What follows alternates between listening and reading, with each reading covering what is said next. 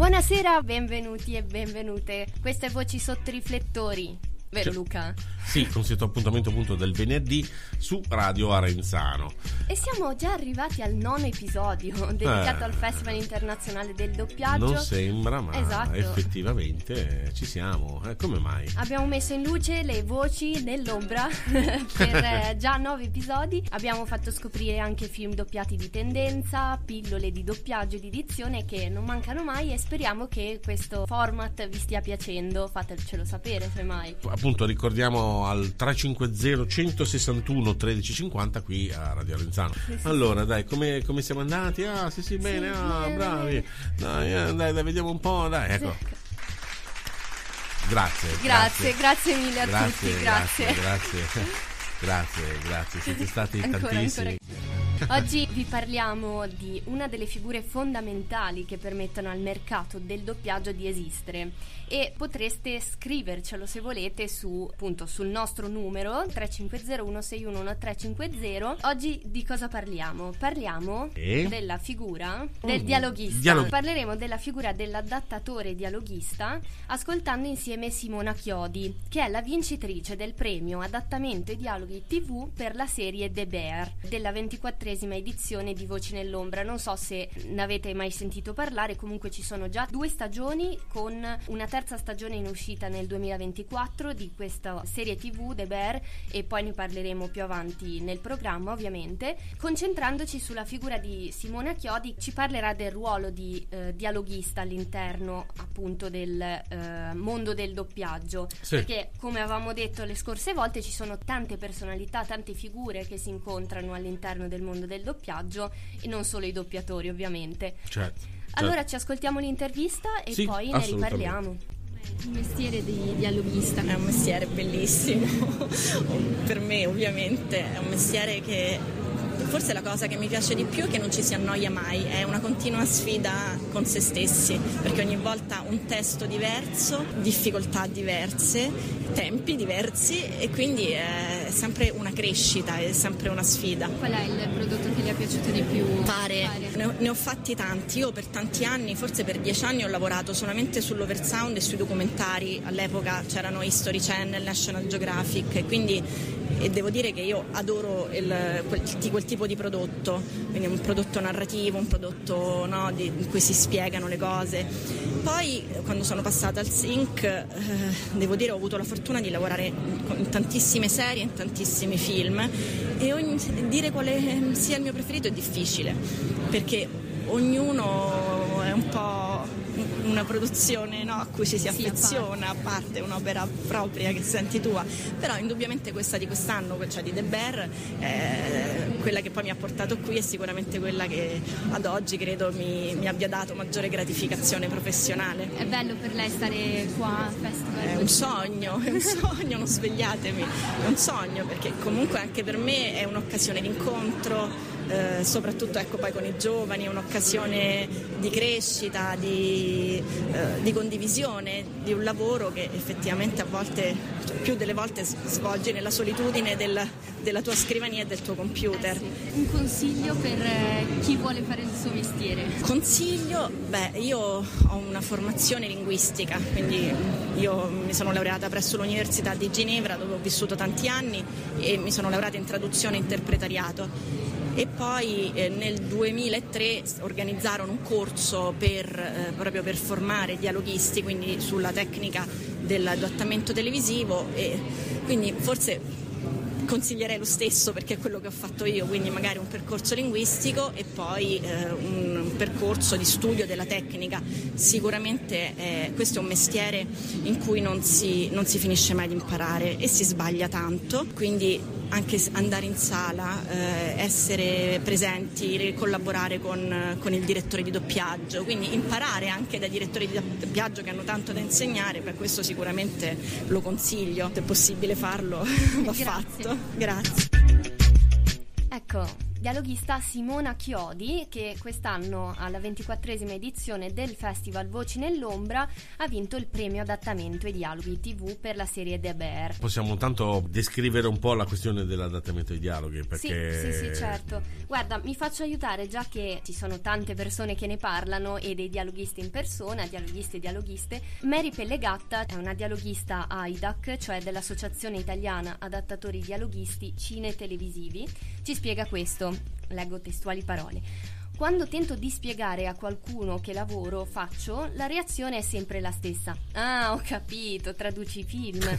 In effetti è la verità, ma il lavoro che l'adattatore dialoghista va per forza di cose ben oltre a quello della traduzione così come viene comunemente intesa. Si tratta di una minuziosa riscrittura dei dialoghi di un film, nella quale si deve tenere conto non solo del sincronismo ritmico e labiale, ostacolo che già di per sé condiziona le soluzioni creative del dialoghista, ma di un'infinita quantità di elementi.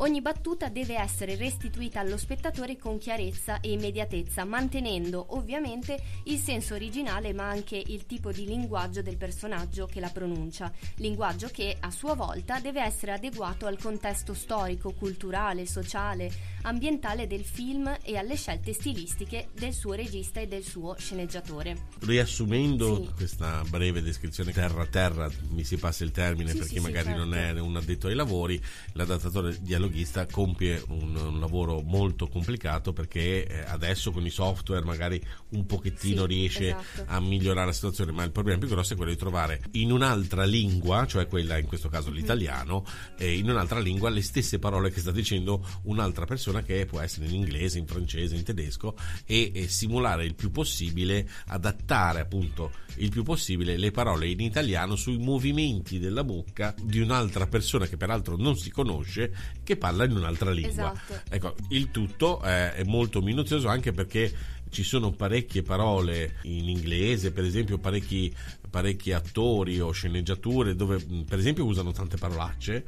Io non sapevo, per esempio nel film Arma Letale so che usano parecchie parolacce, e ovviamente nella traduzione, per renderlo visibile a tutti però mantenendo sempre lo stesso stile, trovare le parole giuste senza utilizzare parolacce e in italiano è un lavoro che non si limita appunto solo alla banale traduzione di un film. Adesso purtroppo, o per fortuna, c'è un sistema di software che aiuta un pochettino, soprattutto il sincro, cioè la possibilità di avere visivamente il movimento della bocca che si muove a tempo e con i movimenti corretti della pronuncia delle parole. Però è chiaro che l'adattamento ai dialoghi è comunque fondamentale. Sì, è fondamentale. E infatti una delle frasi che ci diceva uno dei nostri insegnanti: non sostituite le parole quando doppiate un personaggio, perché magari ci può stare bene lo stesso, per carità, noi però è il lavoro che fa un altro, ecco. Quindi ripetete, leggete esattamente quello che c'è scritto, perché una parola diversa scombussola tutto il sistema. Esatto, anche perché magari il dialoghista sposta la frase, la sposta da un'altra parte proprio per rendere il sync, no?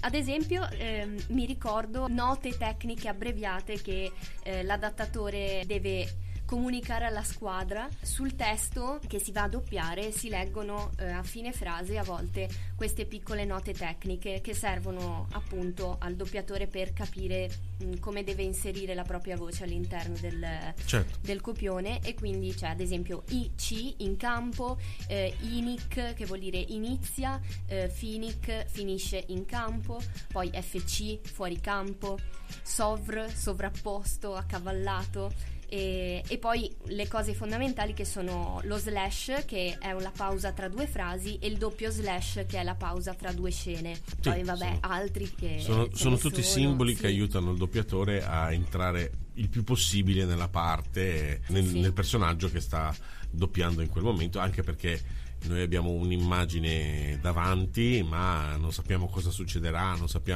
e quindi in qualche modo abbiamo bisogno di un sacco di elementi per riuscire a seguire l'attività dell'attore e il più vicino possibile, appiccicarci il più possibile. Dato che parleremo poi di The Bear, direi che potremmo far entrare gli ascoltatori in questa dimensione facendogli ascoltare un po' di canzoni, e ce n'è una che faremo ascoltare adesso. Eccola qua.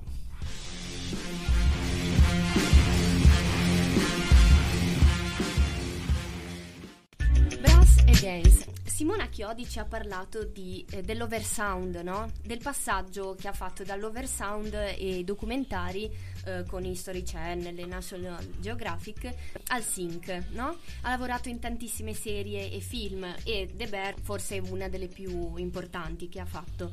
E in ogni caso spieghiamo un attimino la differenza tra il sync e invece l'oversound, perché il voice over consiste nella sovrapposizione di una voce narrante fuori campo a immagini video in cui non compaiono personaggi, o se compaiono sono muti.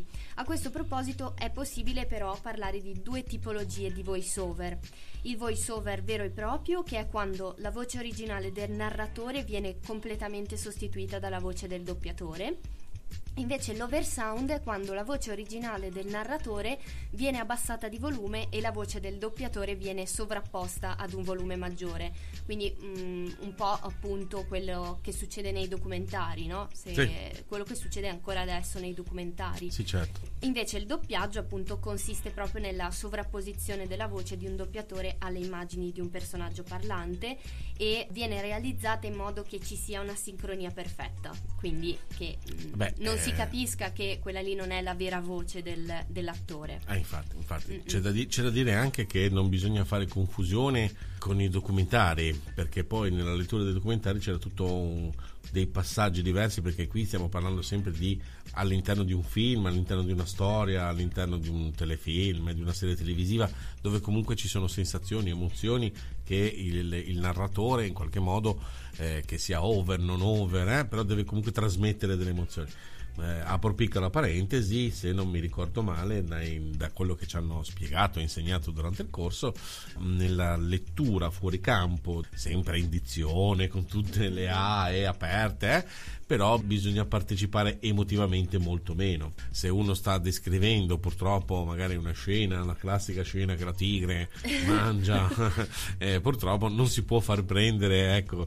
Mi ricordo che avevamo dedicato un'intera giornata diciamo, essere tra virgolette più freddi nella narrazione. Invece in questo caso il trasporto dell'attore, doppiatore, over, quello che, insomma, a seconda delle situazioni che ha descritto prima Irene, è chiaro che sono importanti e fondamentali, che sia un bel risultato finale. Diverso è invece purtroppo nei documentari o nelle narrazioni, dove bisogna rimanere molto più distaccati, anche perché sennò poi il narratore prenderebbe una posizione all'interno del documentario che non sarebbe assolutamente la sua, qualunque essa sia. Come dire, l'ho presa, no. Cioè diventa una cosa triste, oppure no, oppure è arrivata, sta arrivando ragazza, ecco, direi che forse non è il caso. Probabilmente non è il caso, anche perché si creerebbe una forma di ansia a guardare un documentario che lo vedi più per ridere o piangere, infatti a seconda delle situazioni potrebbero esserci anche magari delle situazioni divertenti, non per forza drammatiche, però diciamo il narratore in questo caso non può permettersi di farsi coinvolgere dalla situazione che sta descrivendo, perché è chiaro che voglio dire, sarebbe simpatico da un verso, ma dall'altro forse un po' troppo. Ecco. Un po' troppo. Ritornando indietro al fatto che la serie The Bear è accompagnata da una colonna sonora che mischia grandi classici del passato e artisti contemporanei, direi che potremmo mettere All the Engine Oil ma come base per conoscere insieme qual è la trama di The Bear, perché The Bear è una serie TV statunitense creata da Christopher Storer e incentrata su Carmi Berzatto, un giovane chef interpretato dal veterano di Shameless, Jeremy Allen White. Da tempo nel mondo della ristorazione più raffinata, Carmi torna a casa a Chicago per gestire la paninoteca italiana di famiglia. Vedi che c'era il nome italiano. Ci sta tutto. The Original Beef of Chicagoland. Dopo uno straziante lutto in famiglia, al suicidio del fratello maggiore, il quale si è lasciato dietro debiti, una cucina fatiscente e uno staff indisciplinato. In un mondo lontano da quello a cui era abituato, Carmi deve affrontare la dura realtà della gestione di una piccola impresa. Il suo personale di cucina, ostinato e riluttante, oltre ai suoi tesi rapporti familiari, affrontando le conseguenze del suicidio del fratello. Mentre lotta per trasformare sia The Original Beef of Chicagoland che se stesso, Carmi lavora al fianco di una squadra di cucina un po' sopra le righe, che alla fine si rivela essere la famiglia che ha scelto. Magari qualche ascoltatore sa com'è la serie, ce ne vuole parlare, il numero sì. Lo sapete ormai, 350 161 1350. Beh sì, insomma dai, direi che però anche questa qui, cioè bella forte. Per gli appassionati non preoccupatevi, perché la terza stagione uscirà nel 2024, perché la seconda stagione ha fatto qualcosa di straordinario, è stata alla pari di The Last of Us, Succession, di cui abbiamo parlato se vi ricordate, e The White Lotus. Dai, ci ascoltiamo questo pezzo, ci ascoltiamo gli ultimi 30 secondi, poi ritorniamo.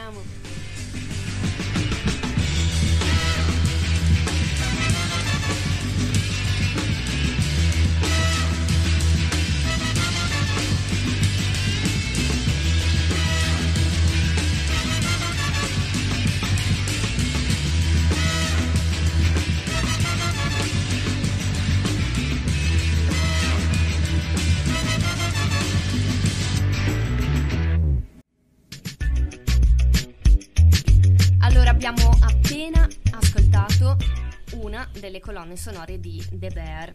Beh, bella carica anche questa, eh? Sì, Old Engine Oil dei The Budos Band, molto molto forte. Infatti ricordiamo che uno dei punti focali di questa serie è appunto la colonna sonora, no? Che mescola questi pezzi importanti sia classici del passato che artisti contemporanei.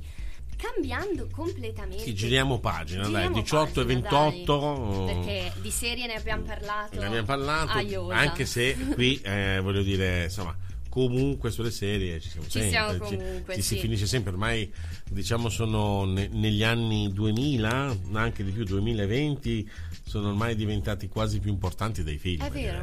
Ho letto anche da qualche parte che gli attori, anche tanti attori famosi di Hollywood, preferiscono per motivi tecnici, gestionali, registrare le serie, che peraltro diventano anche famose in tutto il mondo, non è che fanno dei telefilm tanto per fare, li registrano più velocemente, sono più facili, sono serie, si ripetono, ci sono la stagione 1, la stagione 2, vediamo addirittura, ho visto Sylvester Stallone che sì, a 77 anni si è messo a fare una serie televisiva anche lui, cioè, voglio dire. Poi loro si divertono probabilmente in quello che fanno, e quindi probabilmente hanno anche meno stress della produzione di un film dove magari i costi sono maggiori, insomma l'impegno sono magari, penso, io non so valutarlo, ma credo che una puntata che noi vediamo ricostruita completa dura da noi 50 minuti, giù di lì neanche un'ora, no, magari loro in un paio di giorni la girano, quindi hanno anche un impegno meno gravoso che quello di un film, un set, insomma, esatto. tutta una costruzione dietro che...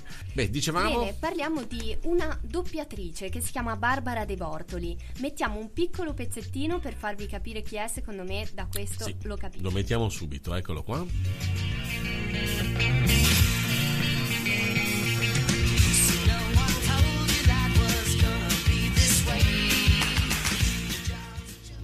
Non c'è niente da dire, è solo un tizio con cui lavoro. Ma andiamo, se esci con questo tizio deve sicuramente avere qualcosa che non va. Allora cos'è? Ha la gobba e il parrucchino? Aspetta, mangia il gesso? Non voglio che passi quello che ho passato io con Carlo. Calmatevi ragazzi, non si tratta di una cosa seria, siamo solo due persone che vanno a cena e non fanno l'amore. State attenti con questo mobiliero di mia nonna, ci tengo. Grazie. Se questo orrore dovesse rompersi non sarebbe una tragedia.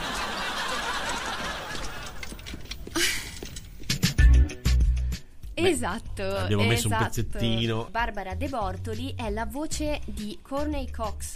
Poi non ha interpretato solo la sua voce, ma anche Sarah Jessica Parker in Sex and the City e in molti film di Naomi Watts. Beh sì. Quindi, però direi che in Friends è molto... se ti dici subito Friends è subito una chiave di lettura. L'hai che visto? Tutti... Assolutamente. Anch'io, sì, anch'io. E direi che è anche abbastanza vecchio, purtroppo, ma purtroppo anche l'attore che è venuto a mancare qualche mese fa. Peccato, perché tra l'altro l'avevo visto in un'interpretazione con Bruce Willis, che purtroppo non se la passa benissimo. FBI Protezione Testimoni, era simpaticissimo, come era poi nella serie televisiva e tutti gli attori che ne facevano parte. Barbara De Bortoli è anche un'attrice. È un'attrice prima e una doppiatrice dopo, certo. È nata il 30 gennaio del 71 a Roma e ha recitato anche in Shrek Terzo, questo è carino da sapere, in Rio 2096, Una storia d'amore e furia, e Agenzia Riccardo Finzi, praticamente detective. Ammetto e se a qualcuno interessano i segni zodiacali è Acquario, quindi dite io sono Acquario come Monica di Friends. Può essere un elemento interessante in alcune situazioni. Dai, ce la sentiamo l'intervista? Sì, sentiamo la sua intervista, assolutamente, ce l'abbiamo qua pronta per voi. Eccola qui. Sono Barbara De Bortoli. Qual è il personaggio che ha doppiato che gli è piaciuto di più? Nella vita? Allora, io mi sono divertita tantissimo e mi diverto ancora a doppiare Sarah Jessica Parker, dapprima in Sex and the City, adesso in And Just Like That, nei film che ci sono stati. Diciamo che mi sono messa a servizio di questa attrice molto simpatica, anche molto spiritosa, che ha varie, diciamo, sfaccettature, quindi è una serie molto brillante, con un linguaggio molto esplicito, molto dirompente, però ci sono anche delle situazioni drammatiche, quindi lei è un'attrice veramente a tutto tondo, mi diverto tantissimo sempre. E c'è un'attrice che vorrebbe doppiare che non ha mai fatto? Non ci ho mai pensato a questo, nel senso che forse qualche ruolo iconico nella storia, ecco, mi sarebbe piaciuto doppiare una Giulietta di un Giulietta e Romeo, per dire, però non un'attrice in particolare. Ok, sì, il personaggio. Sì. Qual è secondo lei un mantra del doppiaggio? Allora, il mio approccio, per esempio, è di avere un totale rispetto per quello che è stato il lavoro degli attori e delle attrici quando hanno recitato, e quindi di rendere al meglio nella nostra lingua quello che è stata la loro interpretazione, che ha comunque dietro uno studio, una preparazione, quindi di rispettare appieno quelle che sono le loro intenzioni in originale. Grazie mille. Grazie. Bene, abbiamo ascoltato qua su Radio Arenzano Barbara De Bortoli. Beh, dobbiamo ricordare che tutte queste interviste le ha fatte Irene. Sì. Cioè, c'era un leggero brusio. Era in mezzo alla gente?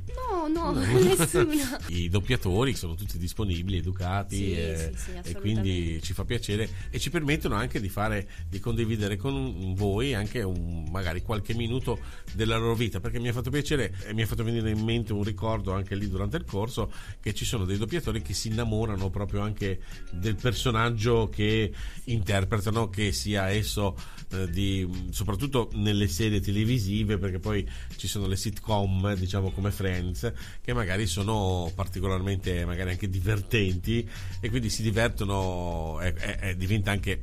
non è sicuramente un lavoro, diciamo, faticoso dal punto di vista fisico, però comunque diventa anche divertente, è la brama di vedere gli altri episodi, cosa succederà, cosa dirà, e entri a volte magari talmente nel personaggio che alle volte anche il testo ti viene quasi praticamente automatico, perché ti stai personificando. Però ricordiamo che non bisogna modificare il copione. Questo è il discorso che dicevamo appunto prima con l'adattamento ai dialoghi, che è una cosa dove mi hanno sgridato più di una volta in sala di registrazione, perché dicevo un ciao anziché o in meno o in più, ed era un disastro, quindi bisogna leggere con precisione. Okay, dai. Abbiamo scoperto anche dall'intervista che Barbara De Bortoli è la doppiatrice di Sarah Jessica Parker, per cui ci ascoltiamo un pezzettino di And Just Like That. Sì, ce l'abbiamo qua subito pronto.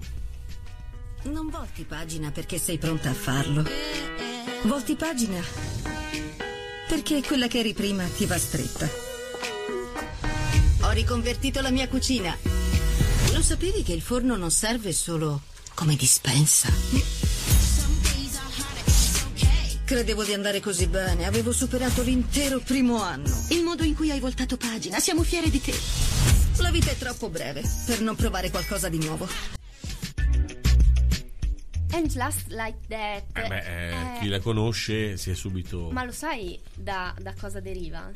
No, questo perché è una serie TV statunitense, sequel della popolare commedia romantica di fine anni 90, Sex and the City. Ah, Sex and the City, Sex è vero, adesso che mi esatto. fai pensare, hai ragione. Sì, sì, sì. Hai ragione. Il revival, no, che riporta Sarah Jessica Parker, Cynthia Nixon e Christine Davis negli iconici panni di Carrie Bradshaw, Miranda Hopes e Charlotte York Goldenblatt.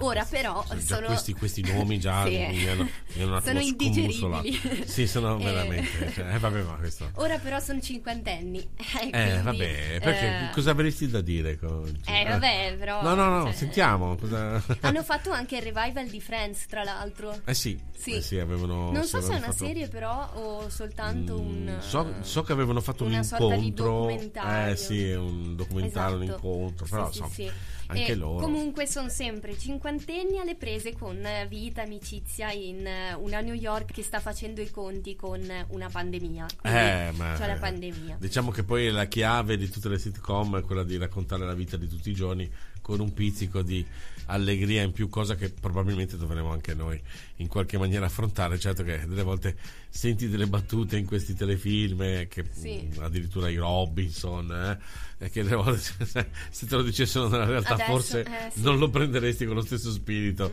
che lo prendi guardandolo in televisione. Vabbè, comunque queste sono emozioni che viviamo tutti i giorni, tutti quanti. Comunque ci sono varie, insomma, la vita che viene affrontata da loro, perché loro sono sempre più unite che mai. Samantha, avendo litigato con Carrie quando lei l'ha liquidata come sua pubblicista alla luce del difficile momento che l'editoria sta attraversando, si è trasferita a Londra. Adesso la spengo e ha interrotto i contatti con tutti. Carrie invece è felicemente sposata con Mr. Big, già il nome. Mr. Big è tutto un programma.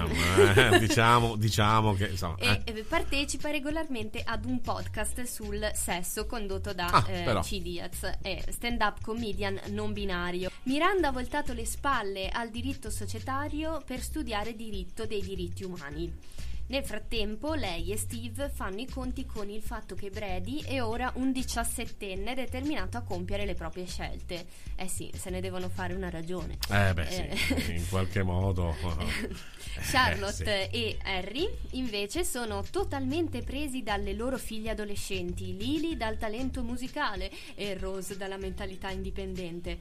La vita per ognuna è andata avanti. Sì. Tutto è cambiato senza averlo fatto più del dovuto, potendo ancora contare l'una sull'altra.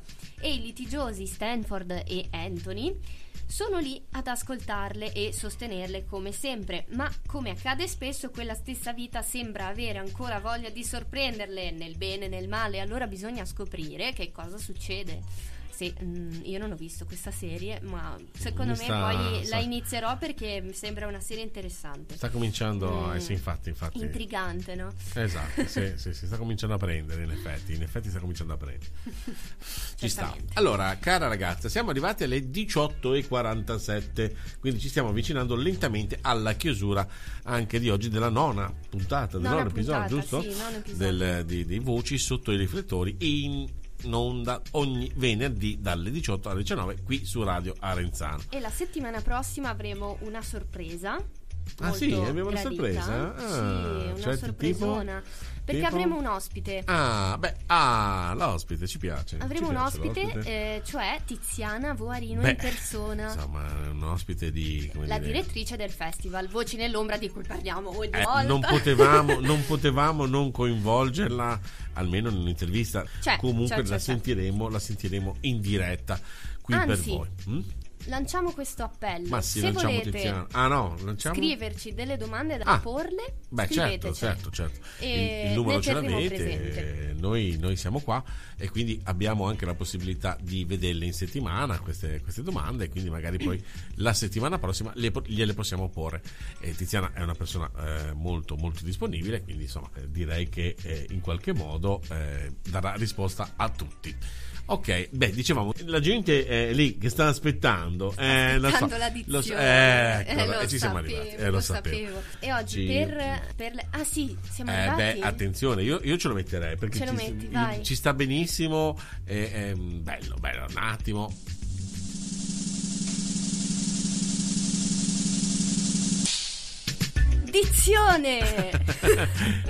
Sembra tipo di essere al circo. Infatti la gente stavano in pena a casa, dice, ma come mai questa sera non lo fanno, non lo dicono, invece. Per la mia anche gioia, oggi parliamo degli scioglilingua. È importante perché gli scioglilingua sono appunto frasi studiate appositamente per essere difficili da pronunciare, no? Perché questo? Per cercare di imparare bene la pronuncia, che può risultare più difficile persino per un madrelingua, no? E quindi sono un modo per migliorare la pronuncia, la fluidità del discorso. Per cui ve ne elenco tre in modo, diciamo, simpatico, perché sono appunto scioglilingua, frasette, diciamo, con la quale potete esercitarvi in settimana. Sì. 1. Sul tagliere l'aglio taglia. Non tagliare la tovaglia. La tovaglia non è aglio, se la tagli fai uno sbaglio. 2. O postino che porti la posta, dimmi postino che posta portasti? Quasi. 3. Una rara rana nera sull'arena errò una sera. Una rara rana bianca sull'arena errò un po' stanca. Beh, diciamo che è stata bravissima, perché io già, solo ascoltarlo già mi si stava avvolticchiolando la lingua al palato. Però sono esercizi che aiutano, possono poi ascoltare sul podcast, quindi esatto. Se vi piace la frase, comunque non devono essere necessariamente questi, però è chiaro che sì, ce ne sono già tanti. Se per la settimana prossima solo tre, ecco, faccio finta di essere l'insegnante, no? Se per la settimana prossima mi portate questi e me li dite con scioltezza, sarebbe anche bello ci mandassero dei vocali con degli scioglilingua. Potrebbe essere anche interessante appunto ascoltare qualche vostro vocale durante i tentativi di perché Irene sono 2 anni e mezzo che prova a dire questo. No, scherzo, sono 2 anni solo, e quindi che cerca di dire queste frasi, quindi non spaventatevi se vi si sposta la protesi, la dentiera, insomma, sono situazioni che possono creare. Potete anche magari evitare di farla davanti allo specchio, perché davanti allo specchio vi accorgerete che fate delle facce, l'articolazione comunque costringe a muovere la bocca, le labbra, insomma le varie muscolature ad essa connesse, e con molta più incidenza rispetto al solito, quando si tende sempre a parlare proprio con 2 millimetri di bocca aperta, e invece qui ti obbliga in qualche modo a sfruttare a pieno tutta insomma la muscolatura a disposizione.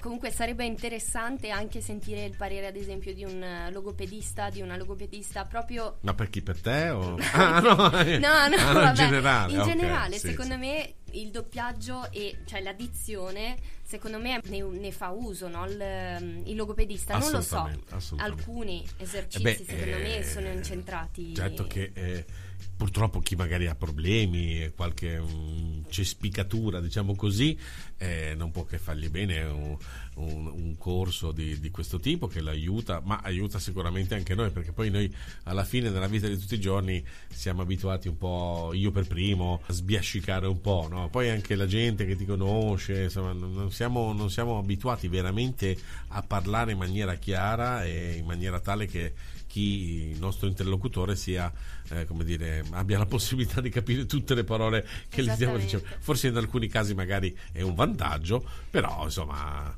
Bene, siamo arrivati alle 18.55, ci dobbiamo salutare, Irene. Ci dobbiamo salutare. E ci diamo appuntamento. Bellissimo questo gioco di parole. Venerdì prossimo dalle 18 alle 19 con Voci sotto i riflettori. Ricordo un'ultima volta il numero 350 161 1350. Vi aspettiamo numerosi come sempre. Vi lasciamo, grazie a tutti per l'ascolto. Stupidi ragazzi. Ciao.